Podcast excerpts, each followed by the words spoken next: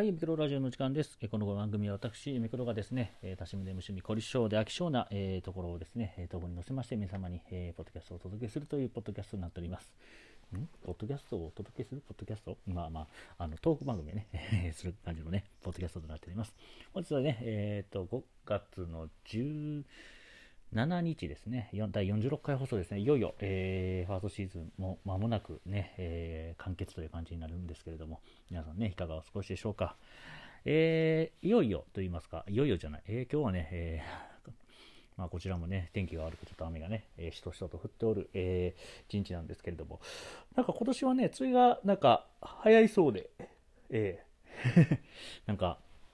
ここ、ね、ここ近年のなんか、えーなんですかね、えー気象状況とか、まあ、観測史上っていうんですかね、なんか梅雨入りがかなり早くなるんじゃないかみたいなね、お話で、確かにね、なんかこう5月に入ってからというものの、結構ね、あの暑くなるスピードが速いと言いますか、結構ね、もう、あの夜ももうそろそろクーラーをつけないと、えー過ごしづらいかなっていうようなね、えー5月にもかかわらずですよね、うん、なんかそんな時期になってきましたけれども、うん、まあ、ね、冬は寒い寒いって言っておりましたがね、やっぱね、暑いのがね、本当にね、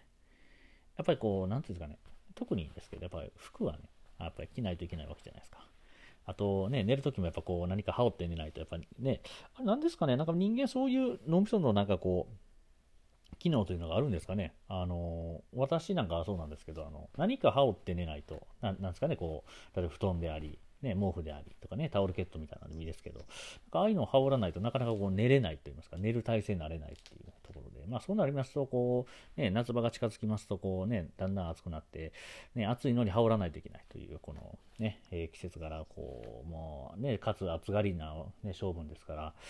ね、何かとね、まあこの季節、ね、だんだんだんだん暖かくなる季節っていうのがもう憂鬱でしかないという。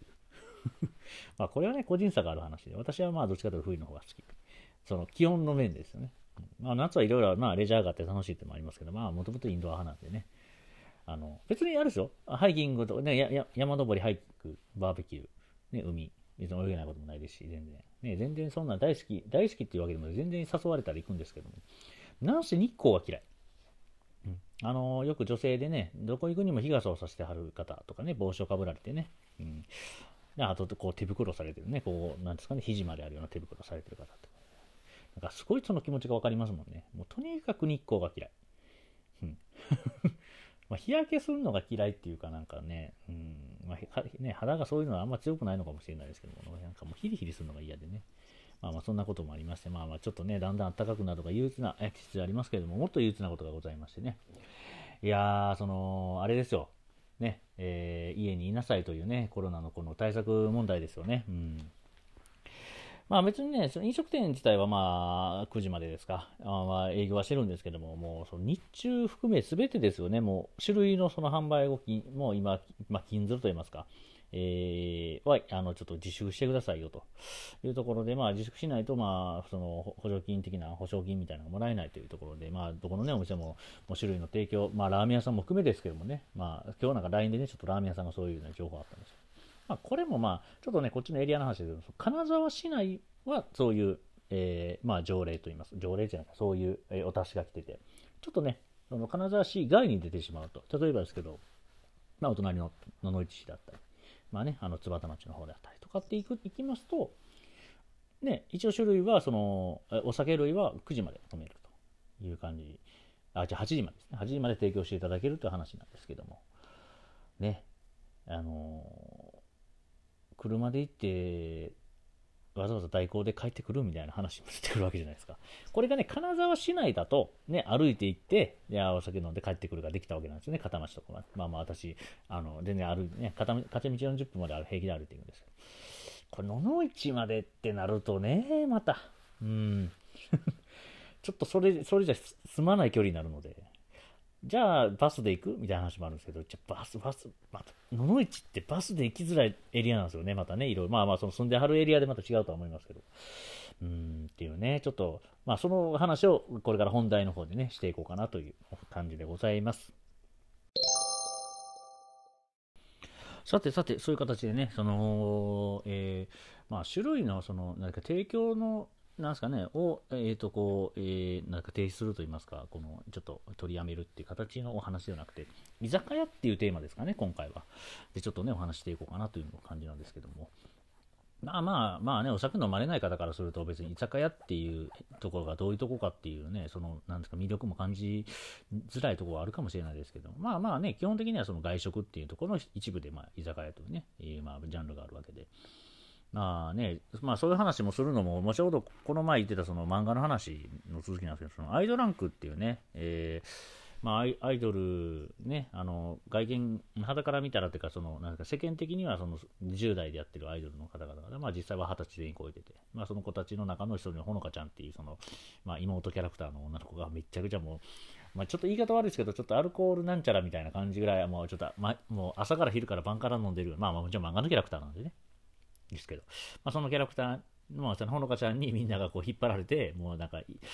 もう、そのね、アイドルの仕事の合間であったり、アイドルの仕事が終わり次第だったり、まあ、その居酒屋っていうね、そのまあ、居酒屋というか、まあ、そのお酒が飲める、まあ、食事する場所であったり、まあ、それこそ居酒屋みたいなところであったりっていうところに、で、まあ、いろんなお酒、本当に、ビールだけではなくて、日本酒からワインから、ね、本当に、ハブ酒とかも飲んでましたしね、うん、まあ、そういう感じでね、結構ね、面白い、あの、お酒を知らない人にとっては、とっかかりやすい漫画かなっていう。まあまあ、それの話はまあ前の話にしましたけど、まあまあ、そのアイドランクっていうのをちょうど今読んでるのもあったり、あのー、やっぱりこう、なんすかね、居酒屋っていうのは、まあ、じゃあ、ね、そのお酒が、ね、えー、お酒を飲む、まあ飲、んでご飯を楽しむ場所っていう、まあ、感じのイメージだと思うんで、まあ、それで、それが多分居酒屋の、その、なんですかね、コンセプトというか、居酒屋っていうものの、多分言葉の説明にはなってると思うんですけど、いや、わざわざ別にお酒のね、ご飯食べるんやったら、家で食べりゃいいやっていう思われる方もいらっしゃると思うんですね。うん、もちろんそうなんですよ。あの、ただ胃に入れるだけだったら、別に家でね、お酒飲んでご飯食べるのも一緒です。今から僕、この、えー、レゴンに終わり次第、冷蔵庫にあるものを、えー、料理しながら、えー、お酒を飲むわけですけども。まあまあ、やってることは一緒ですよ。まあ、食べたいものもね、別な、あの、まあ、難しい料理に関してはね、居酒屋さんで作ってもらうんで、それはまあ、どこの料理屋さん行くのも一緒で、うん、なんですけども、やっぱ居酒屋っていうものに関して言うと、やっぱ雰囲気なんですよね。うん、あの、場と言いますか。うん、まあ、これは多分いろんな趣味に関しても多分あると思います。その家でできる趣味っていうのも、じゃあ家でね、もちろんその、例えば何かの趣味、ゲームに関しても、例えば体鍛える、えー、トレーニングでもそうですけど、もちろん家でいくらでもできますけど、やっぱりそのゲームセンターでワイワイ遊ぶゲーム。ももちろんね、それをじゃあ今、今家庭用でも全然できるようにはなってますけど、まあやっぱりゲームセンター独特のふあの雰囲気。なんか、ね、なんかこう、ゲームセンターに行く、ね、入る瞬間のワクワク感とかも含めての、この雰囲気。で、トレーニングだと例えばジムとかでね、まあ皆さんが一緒にゲームをね、皆さんこう体鍛えているところを見ながら自分も体鍛えとかね、その、えー、もちろん外をランニングするのも楽しいですけど、ジムのあえてそのね、えー、ウォーキングマシンだったり、その、ランニングマシンに乗って、その、ね、体を、まあ、その、有酸素運動するとかね。だから家でその、えー、まあ一人でヨガもね、ヨガを、まあその YouTube 見ながらヨガするのも、まあヨガね、ヨガのあスタジア、スタジオに行ってみんなでヨガする。あの雰囲気。っていうの。だからね、結構その雰囲気っていうのは、まあ雰囲気ですよね。あの、正しく言うと。まあちょっとこ、あの、口語で言うと雰囲気って言ってしまうんですけど、雰囲気の話ですよね。うん。だからそれが居酒屋っていうのも本当にやっぱりその、あるんですよね。その居酒屋独特のこの雰囲気っていうか、そのまあ、もちろんね、一人で行って一人で飲んでるのは、まあ、家で食べ、ね、ご飯食べたり飲むのも、まあ、一人暮らしとしては一緒なのかもしれないですけど、まあ、その人間観察の意味も含めてとか、そのね、お店のその対象とのやり取りだったり、ね、あのバイトに来てる可愛い女の子を見たりとか、含めてですけど、本当ね、なんか、うん、それがそのお酒種類のね、その提供をその今、その一旦凍結するっていうことになったことに関して、のね、えー、そこに行けないっていうイライラですよね、オープニングで言ってた。これはなかなかね、解消しづらいなっていうのを、これ、実は、まあまあ、実はというか、昨日の放送でも言ってたと思うんですけど、まあ、実際昨日からね、えー、6月の13日、まあ、5月の16日から6月の13日まで、ほぼ1ヶ月間、あのー、そういう形でね、あのー、そういうお店が、まあ、ね、種類提供できないやったら、やらないっていう感じのお店が結構多いので、まあ、まあ、ほとんどやってない感じなんですけど、なんかそれのイライラが、もうちょっとね、今までコロナのやっぱ自粛自粛っていろいろありましたけど、例えばね、うちもちょっとその、煽り受けて、まあ、2ヶ月ぐらい会社がね、えー、お休みみたいなことになったんですけど、なんかそういうなんかこう焦りとかよりも、やっぱその居酒屋っていうものをこう封じられたことのこのイライラですよね。まあ、イライラっていうかな、なんですかね、こう、胸にこう、しこりみたいなのが残る感じ。うん、なんか今までなかったなっていうのが、うん、ありますね、本当に私の中で。うん、まあまあね、居酒屋、さっき言ったその漫画で居酒屋を見てこう楽しむ、その居酒屋の雰囲気を楽しむっていうのもありますし、あの、ちょっと前というか今でもですよね、あの、吉田類さんの、あの、酒場放浪記っていうね、あの、TBS さんの系列やられてる番組があるんです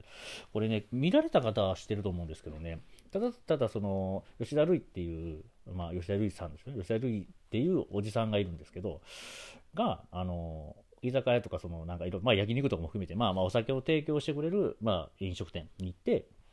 で、まあなんか、あ、これはこうですね、とか、あ、こん、まあ、一杯目こん、ね、これはちょっと嬉しいですね、とか、あ、こんなん出てくるんですね、みたいな感じの、まあ、まあ、全然似てないですよ、今、僕、モノマネして、モノマネしたつもりではないんですけど、まあそんな感じのトークを、こう、一人、えー、要は一人がの、そのおじさんが、えー、飲んだり食べたりしてるのを、まあその、カメラに撮って、で、まあ、周りのたまにいるお客さんをも一応交えたり、まあ、まま巻き込んだりって言い方も変ですけど、と一緒になんか、何食べてるんですかみたいな感じでちょっといただいたりとかっていうのも含めて、であとね、もちろん、あの、お店の対象であったり、おかみさんであったりとかとのこう会話とかも、と楽しむ、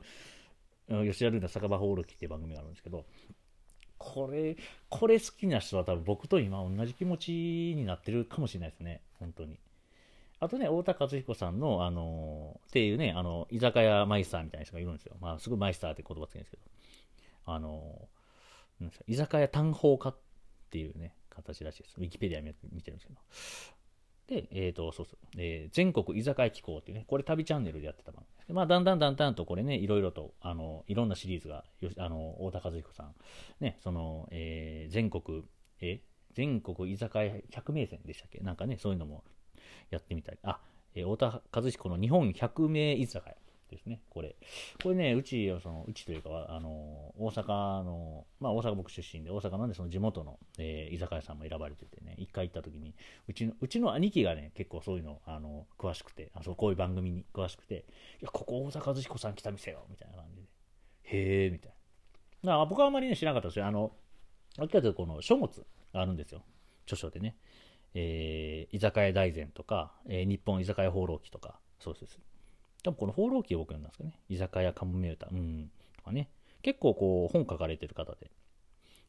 で、そういう本を読んだりとかしてね、やっぱ居酒屋のやっぱりその、ね、行ったことないその東京とか、そのもっと地方の居酒屋さんとかのその、ああ、こんなお店があるんや、みたいな感じのね、まあ、楽しんだりとかあったんで。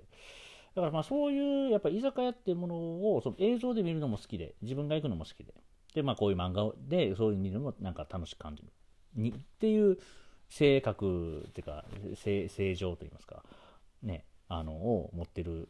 分、やっぱこのね、何回も同じ話しますけど、何度も何度もしてますけど、なんかこう、いけないっていうのは本当にまあ、まあ、悔しいというか、辛いというか、うん、まあでも仕方ないですよ。もちろん何かしらやっぱりこう、今ね、解決の意図が見えない中で、やっぱりね、その感染拡大をどうしどうにかして抑,、ね、抑えようとする、やっぱりこの、ね、まあ、国であり、地方自治体のね、のまあ、皆さんがま考えられている中で、じゃあこうしましょうというルール作りなので、それはもう、やっぱりね、あの破るわけにはいかない。うん、まあまあ、自分の身を守るのもそうですし、やっぱりね、周りの、なんかこう自分に近しい人ですよね。に、こう、悪影響を及ぼすんであれば、私もやっぱ自粛しようかなっていう意味で、やっぱりそうですけど。うーん、ね。うん、ちょっとね、辛い 日々ですけど。ちなみにですけど、あのまあまあ、だいぶ話変わりますよ。ちなみにですけど、さっき言ったその大田和彦さんと吉田類さんって、何か飲食関連のあのお仕事されてる方ではないんですよ、この人たち。実は大田和彦さんはグラフィックデザイナーですよね。そうそう。で、えー、吉田類さんは確か、えっ、ー、と、なんかこう、えー、詩吟家っていうんですかね、こう、あの、なんかこう、俳句を書いたりとか、なんかこう、詩を書いたりみたいな、いう方で、そう、そういう人たちが、そういう居酒屋、なんか居酒屋単法家っていうんですかね、とか、こう居酒屋に詳しい人っていうことやってられるんで。で、私もやっぱりそういうのはやっぱりこう、10年近く、10年は経ってないかな。でも10年ぐらい経ってるんですかね、もう。うん。10年ぐらい前にそういうね、えー、番組をね、こう、晩ご飯まあ、うちの親と、ね、うちの兄貴、とかね、こ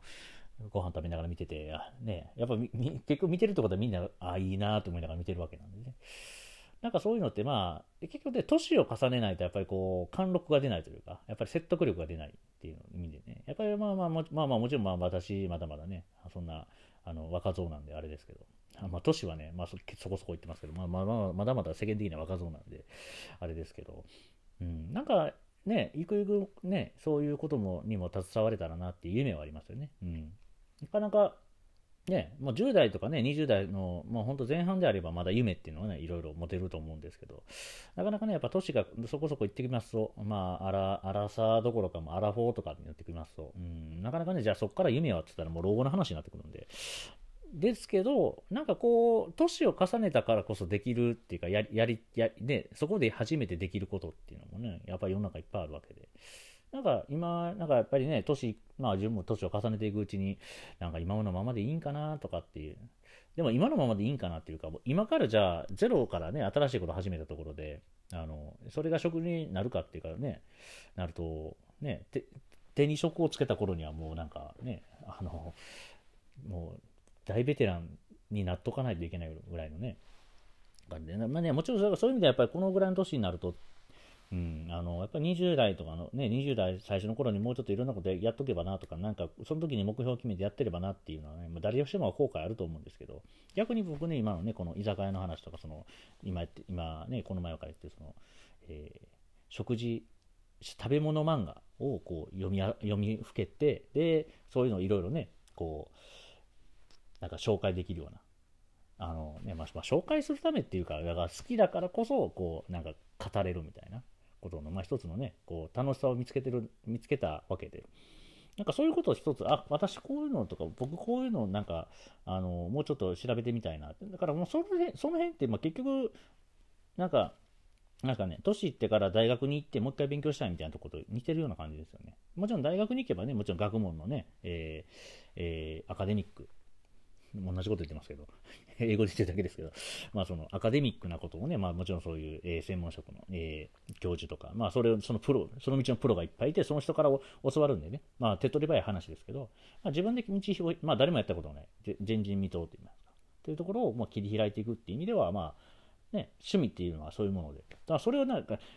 職業にする。だからそれでお金を儲けしようっていうか、お金、それをでお金を得て生活しようとすると、やっぱりこれはね、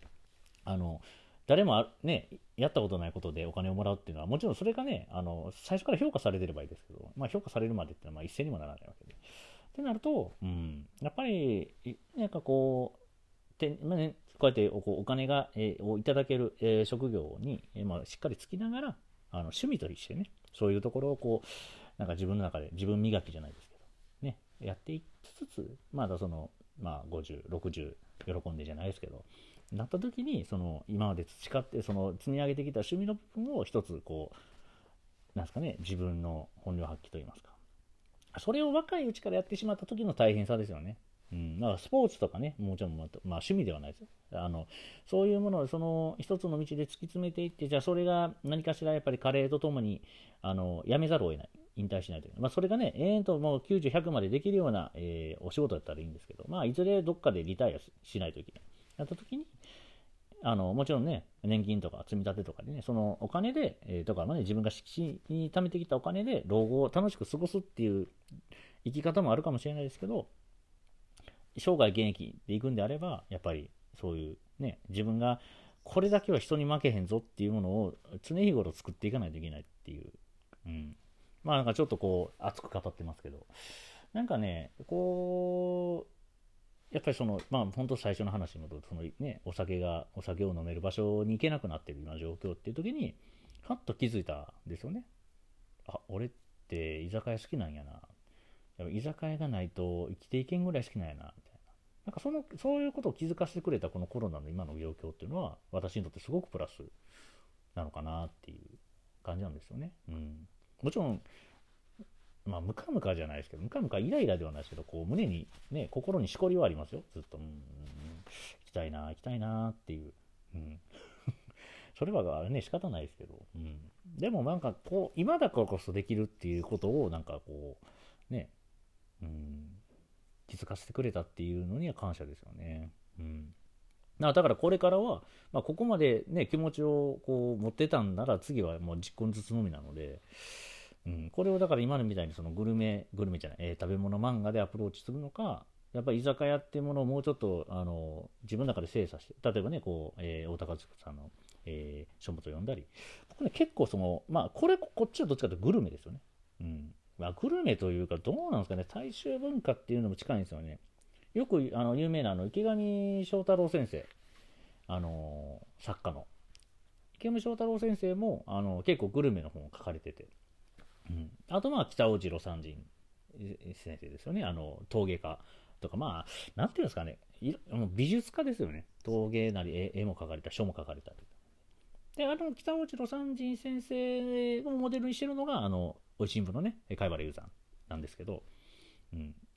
そうそう、北尾次郎三人先生の、その、もう本をか、そのグルメの本書かれてて、そういう本を読んでみたりとか。でもそれって意外と面白いのは、あの、やっぱり今の食文化と、もうその、まあ昭和時代、大正時代とか、まあ、それこそ、ね、池上正太郎先生とかも全然平成に入られて、もう本書かれてるんですけど、それでもやっぱり、あのやっぱりあなんですかね、えー、過ごしてきた時代とその自分がそのお金を出して、えー、けるようになった時代。かつその自分のその地位ですよね。おかそのじゃああの食事にじゃあ、ね、一食、まあ、やっぱ出せて1000円までかなっていう我々一般人とやっぱりそのねそういう著名人の方って大体ねその晩ご飯行ったら別に全然23万円1人23万ぐらいならみたいなまでのは全然てか美味しいものだったらいくらでも出すよみたいな感じので書かれてる本やとやっぱりこう憧れもありますしね、逆に、あ、こんそうそう、逆に、いや、これにこんなお金出すんか、みたいな。やっぱこれも雰囲気なんやな、みたいな。さっきのね、居酒屋、まあ、料亭の雰囲気ってもありますしね。うん、やっぱりその器とかね、よくあの、美味しいもん見てるとあると思うんですけど、その食べ物にね、こういう器があって、てか器も楽しんでこそ日本食、日本料理みたいなね、和食みたいなのもありますし。まあまあ、そういうとこもやっぱりグルメで突き詰めていくときりがない。うん。で、そういうとこで、まあ、いろいろ、まあ、最近の話、あの、このポッドキャストを、まあ、あいつまんでいくとその YouTube で結構そのプロの料理の料理家の方が、まあ、本当に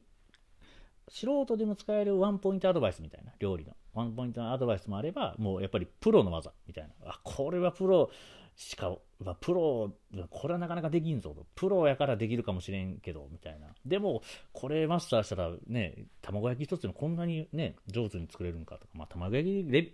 まあ、レベルって卵焼きも立派な料理ですよ。立派料理。卵焼きではないと思うんですけど、例えば煮物とか、まあ、カレーとかですよね。カレーってこんな感じでも作れるんやっていうね。めちゃめちゃ大変そうみたいな。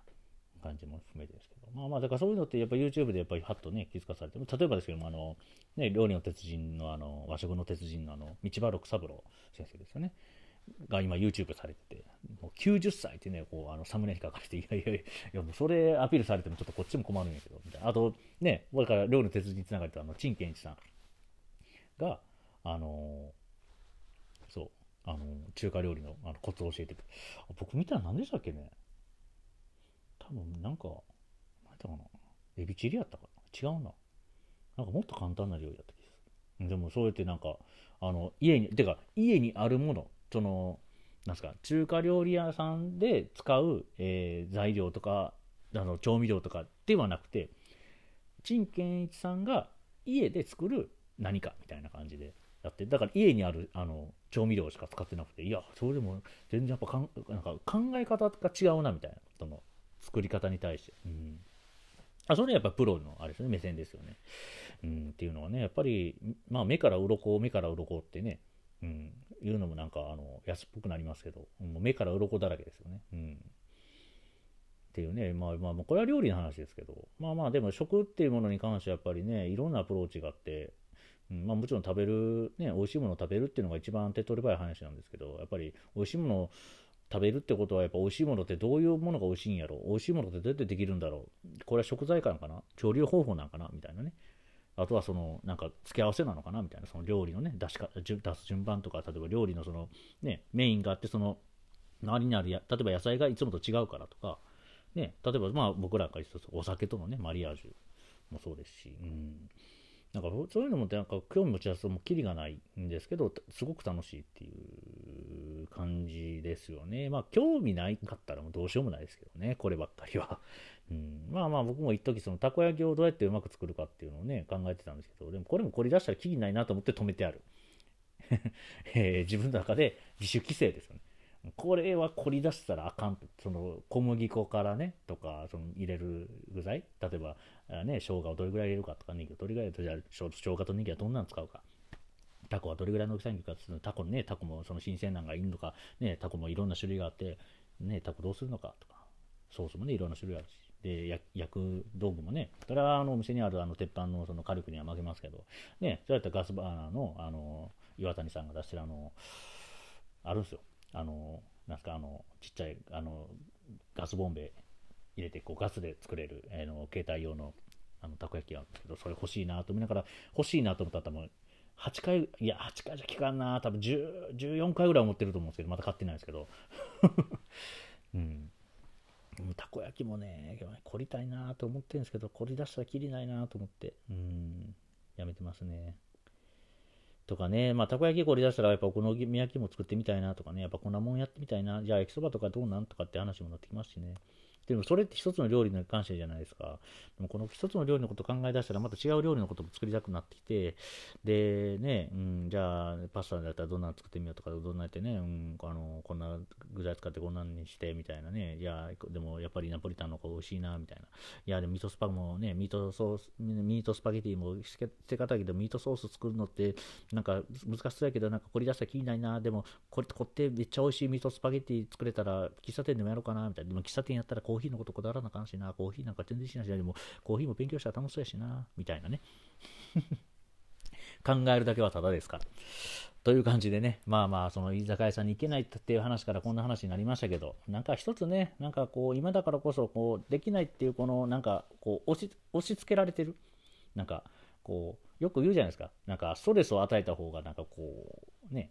筋肉とかもそうですし、筋肉とかもね、一回傷つけてからの方が再生して大きくなる。なんかこう、押さえつけられた方が、こう、ね、跳ねると言いますか。うん。まあ、ストレスを与え続けるのは良くないですけど、まあ、ストレスを受けてしまう場面ってあるじゃないですかね。世の中生きてると。うん。だからストレスを受けた時に、そのストレス感じちゃう、わーって思うか、ストレスを何かこう、受け流す。右から東へじゃなくて、ですけど、受け流して、か、こう、うまいことこれをパワーにして、要は跳ね返す。うん。リフレクトするね、うん、感じでね、うん、もう英語を使いたくて仕方ない病なんですけど、英語全然できないんでね、うん、まあまあ、日頃の英語のあの知識のこう、あのインプットするための。もうなんかだんだんだんだん話ね、なんかよくわからなくなってますけど、まあ、でも、そういうことです。だから今、私の置かれてる状況で言えば、えー、居酒屋さんに行けない、えー、このストレスを今ね、この違うパワーにして、で、これをね、何かに生かそうというところを考えてますよ。皆さんはどうですかっていうお話でございました。はい。ね、えー、そんな感じでエンディングいきましょうか。はい、というわけで本日ね、第46回放送ですね、え、は居酒屋に行けないからこそのお話でね、え、お伝えしましたけど、いかがだったでしょうか？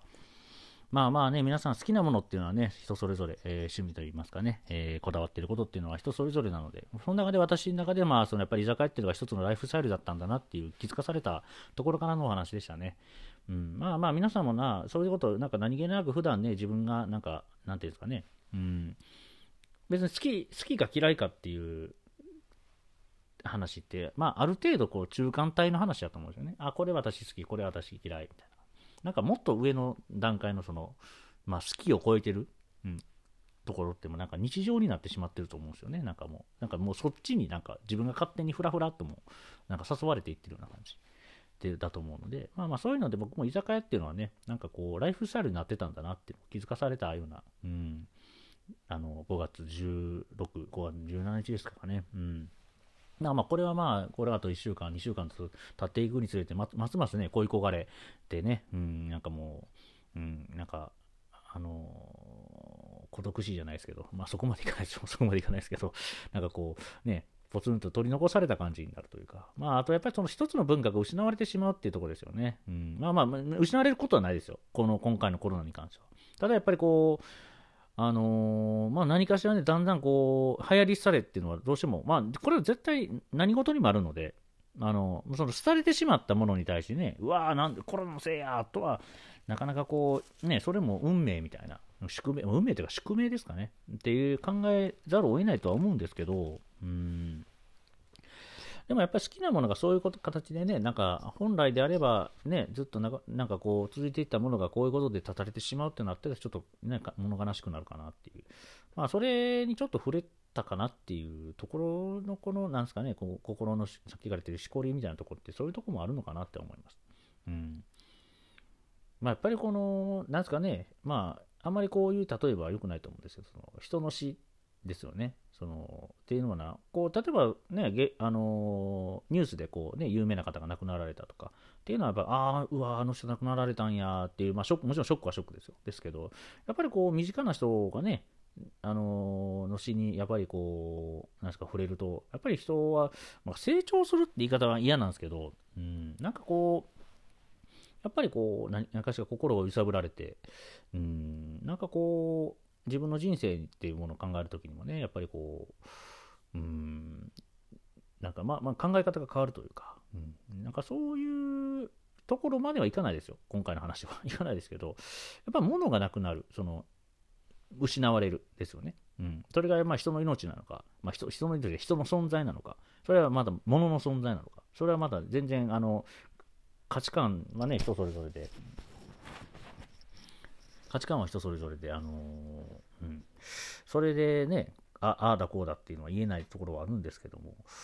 うん、でも、やっぱりこう、そういうものが、ね、ものが失われていく過程っていうところで、なんか人ってこう、ふと立ち止まって何か考えるっ